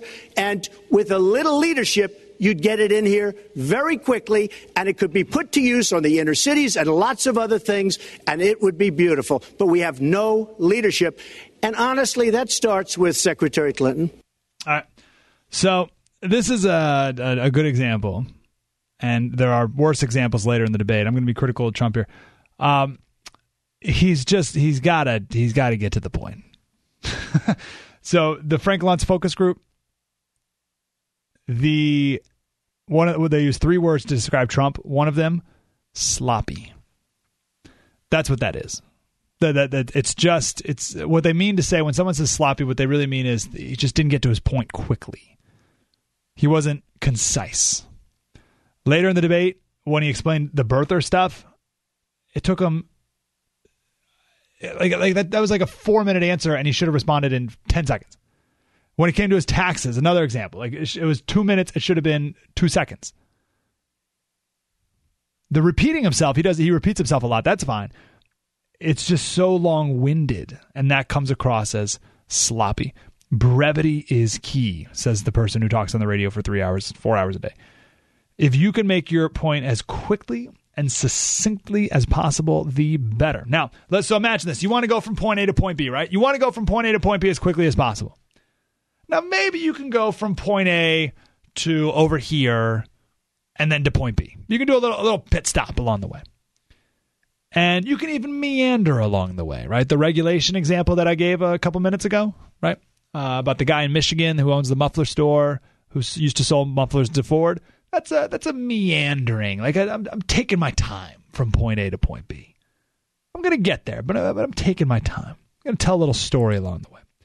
But the last thing you want to do is what Trump did in the last segment, which is go from point A to point D to point K to point J to point Z back to X over to A, and I forgot what, and then he trips and falls and it kind of lands sort of close to point B. Like that's that's just it just comes across as sloppy, and that's what people heard. So if he can tighten that up by the next couple of debates, uh, he's got the message, right? He's got the message and there's policies there that are right. Uh, he's just got to get there quicker. All right, so there's a couple things. 1 933 93. Now I want to come back and, and rip Hillary to shreds with this absurd trickle down nonsense. Uh, I'm so sick of this. Uh, so we'll break that down next. Mike Slater Show, the Blaze Radio Network. Spread the word. Mike Slater. We'll continue in a moment on the Blaze Radio Network.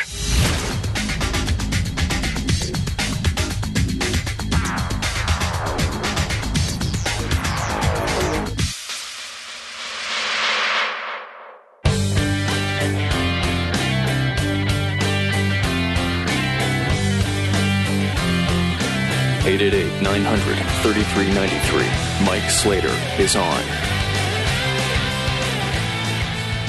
You have what is called now the Trump loophole because it would so advantage you and the business you do.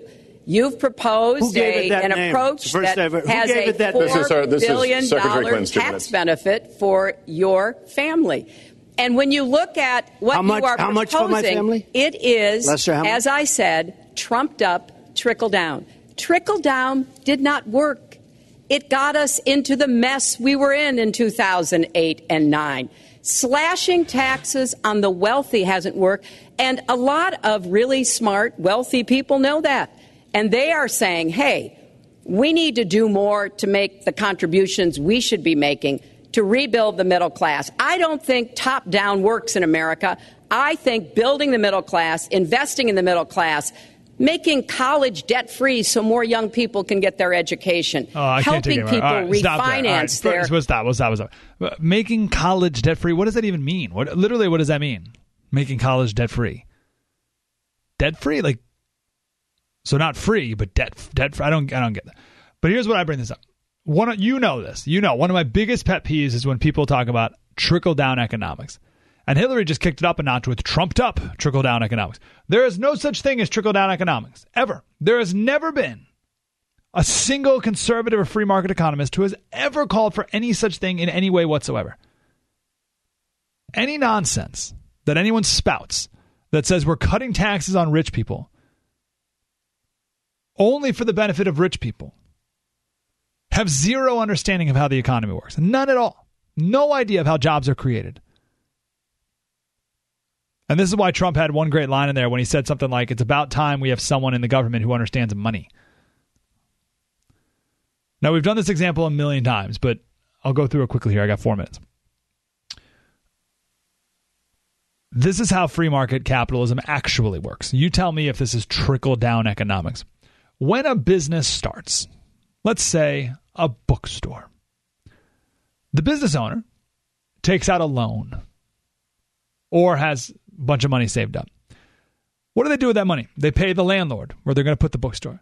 They pay the utility companies, the electric companies, the water companies. They pay lawyers. They pay consultants. They pay the book distributors. They pay employees, a lot of employees. They pay the delivery people who deliver the books. They're paying everyone.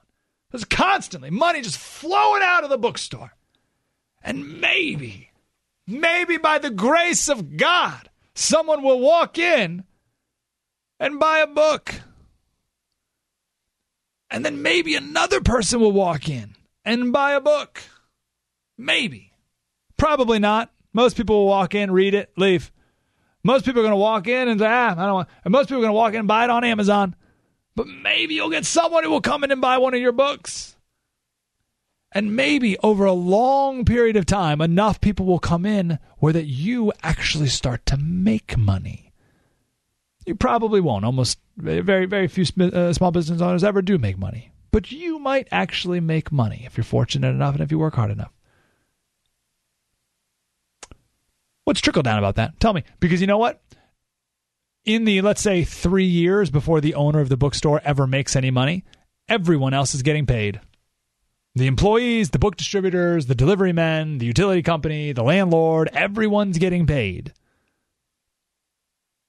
And the owner is only getting paid if they start to make a profit. That's it. In the meantime, everyone else is getting paid, which to me sounds a lot like trickle up, right? The rich person has money to invest. They pay everyone in the hopes that maybe one day they'll get some money in the end.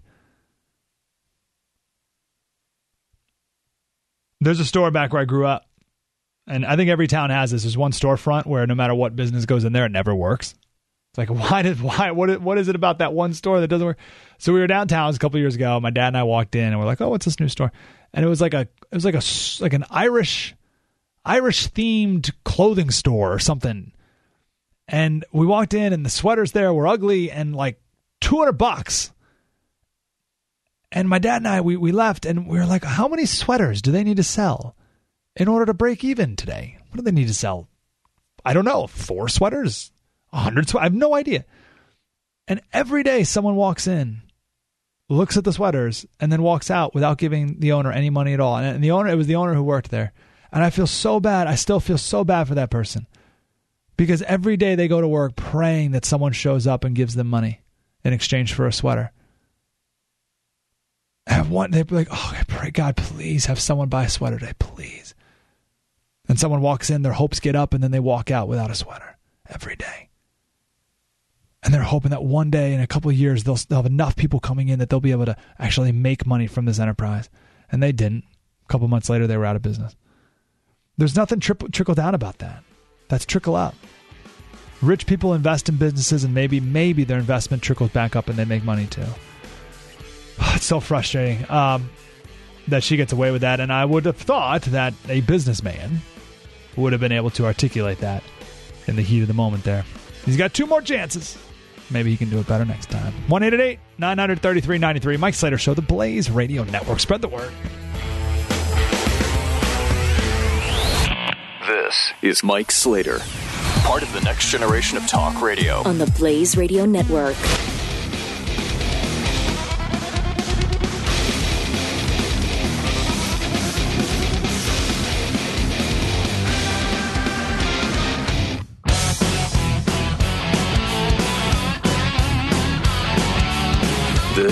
Mike Slater.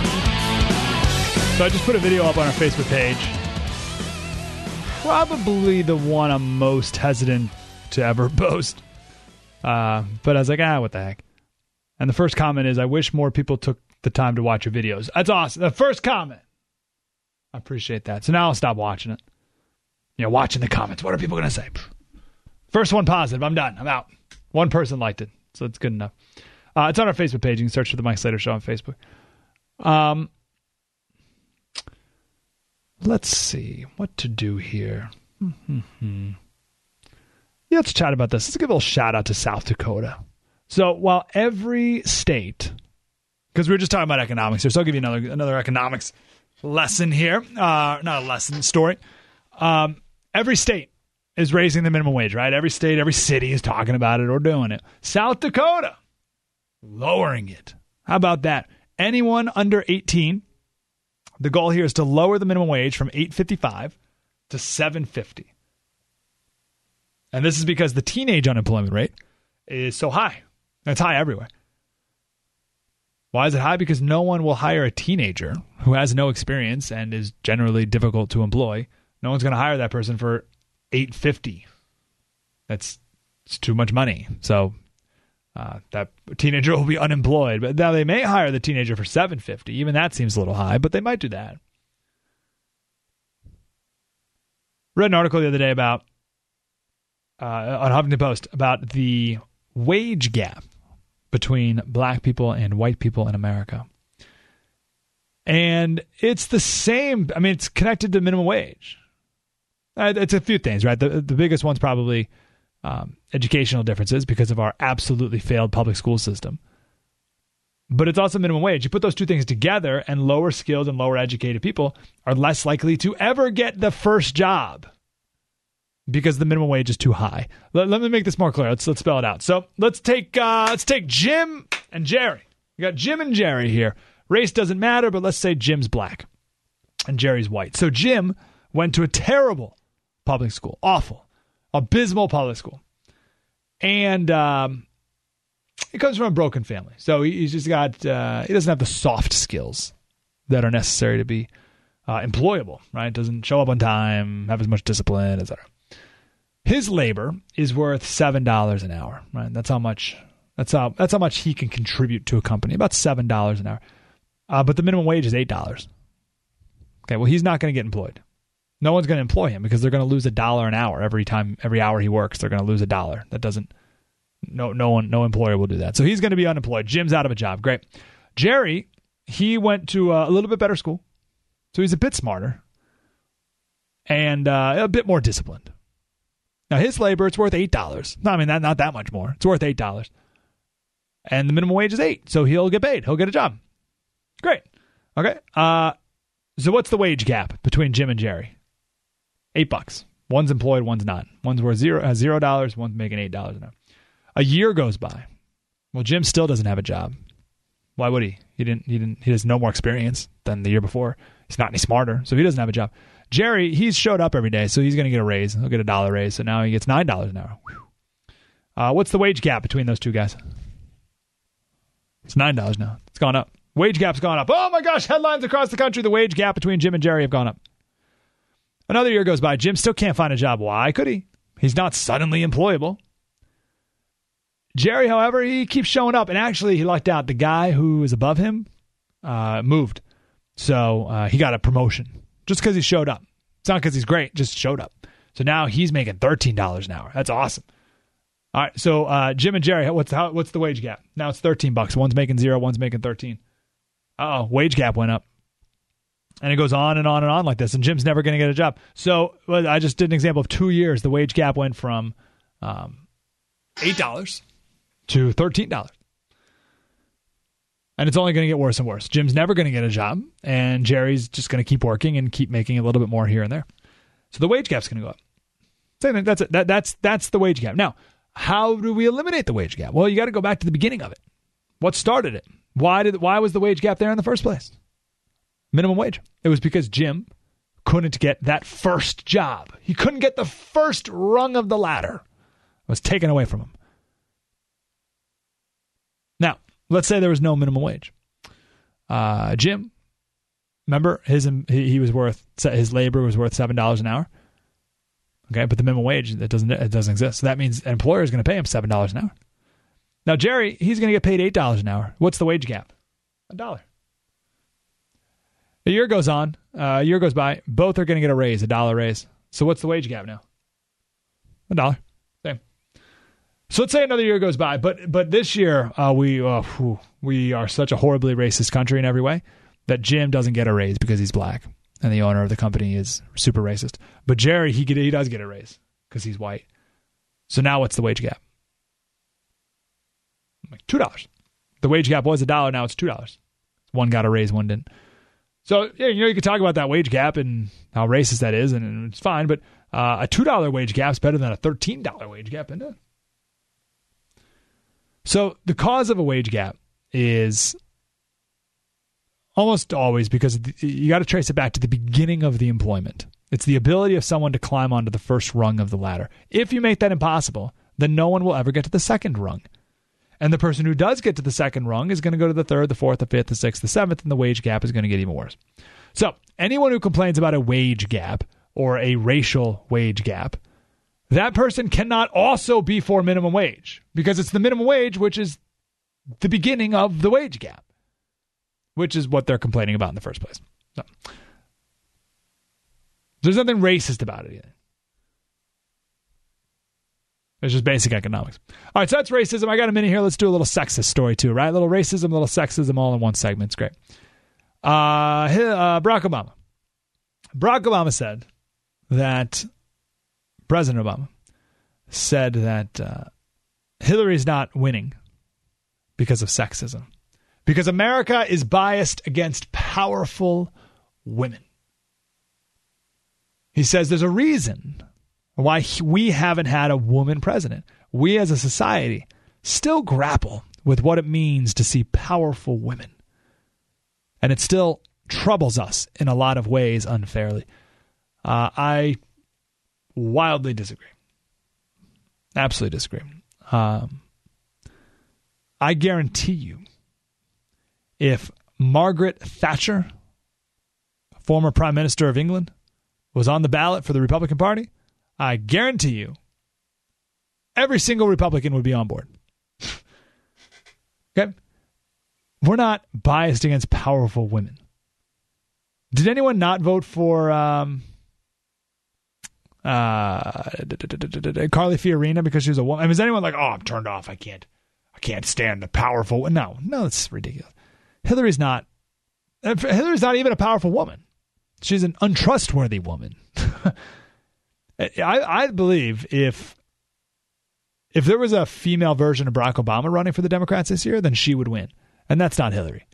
I mean, she's a female version of the worst person you know. But if if uh, Michelle Obama was running for president, I'm not even kidding. If Michelle Obama was running as a Democrat, she would probably win. And she's a female.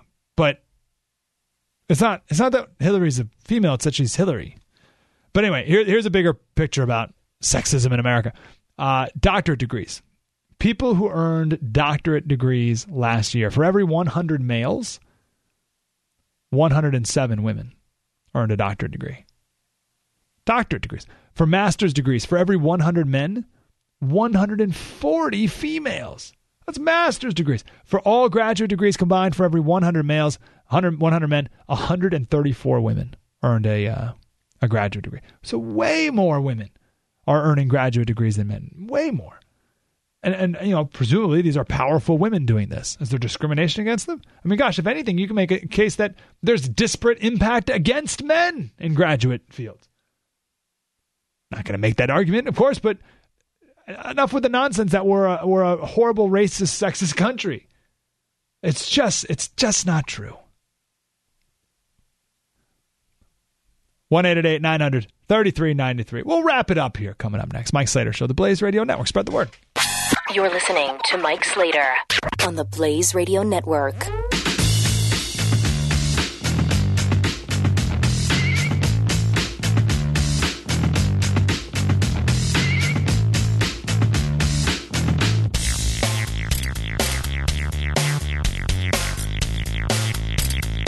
You're listening to Mike Slater.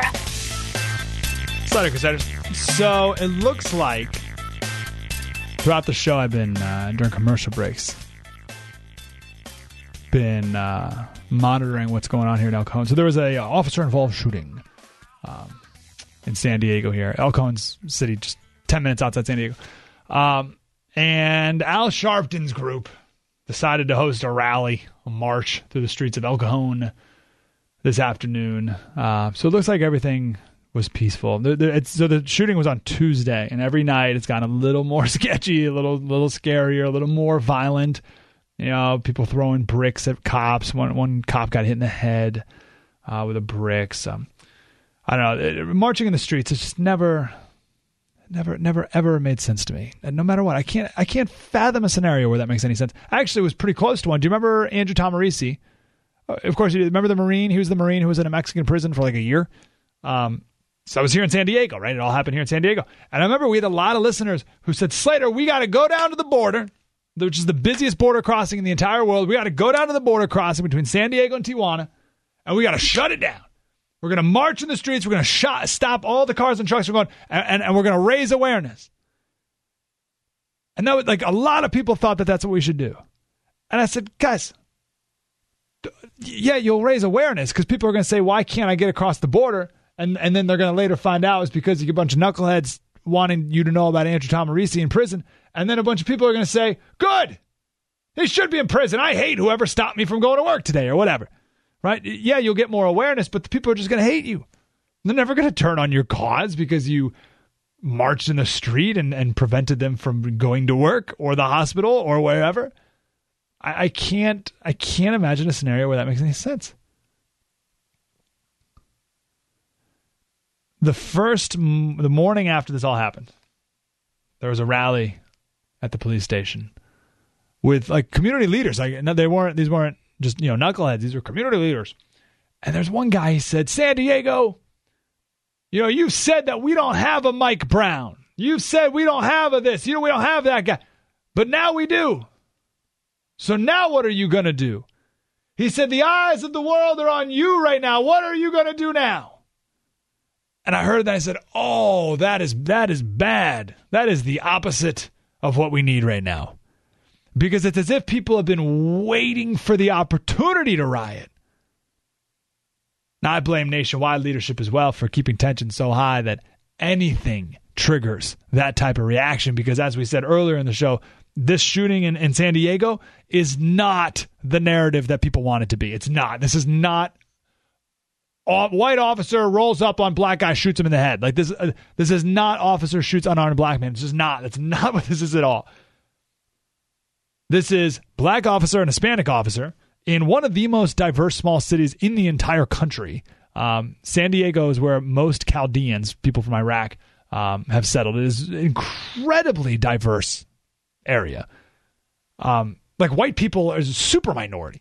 Um,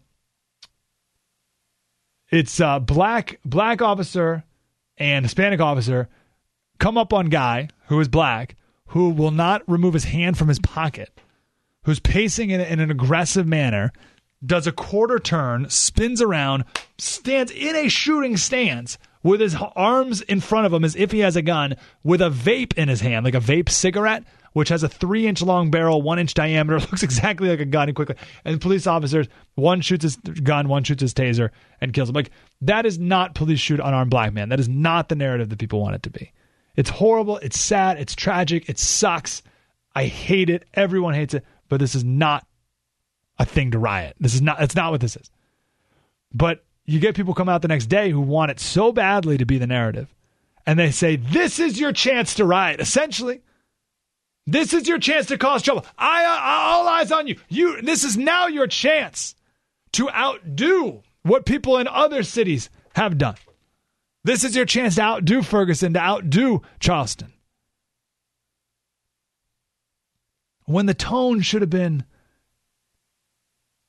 all eyes are on San Diego. What are we going to do? How are we going to show that we're different? Not can we outdo what every other city's done. How can we be different than other cities? Like what Charleston did after the, the, the shooting there a couple years back, right? In the black church. And they had the Unity Bridge as a response. It was one of, the, one of the most beautiful things I've ever seen in my whole life. Right? The, the attitude needs to be let's show the country how we are different, how we're going to do it right. Not how we're going to outdo how other cities did it wrong and we're going to do it more wrong. What a shame. What a shame because now all the attention's on on rioters. And here in San Diego, the media it's been on the rioters and the police and the protests and stuff, and not on the family. A family which, by the way, is begging for peace. A family which came to America in 1991 from Uganda fleeing war. And, and, the, and the mom did a press conference and said, You people here, you don't even know what it's like. You don't know what war is like. You don't know what real suffering's even like. So don't bring war here. Don't make it dangerous here. We made a video about this. Just put it on our Facebook page. Please check it out. Response seems to be pretty good so far, and I was I'm really excited about that because I thought it would not go over well. uh, we'll see when the Slater haters get on it, but I'd love it if you could watch it. I think it's important. You search for the Mike Slater Show on Facebook. Hang out there all week as well. We got a vice presidential debate on Tuesday, which we're going to live stream, and also, uh, well, I'll see you before the next presidential debate. But Mike Slater Show on Facebook. Have a wonderful rest of your weekend. See you on Saturday. Spread the word. You're listening to Mike Slater on the Blaze Radio Network.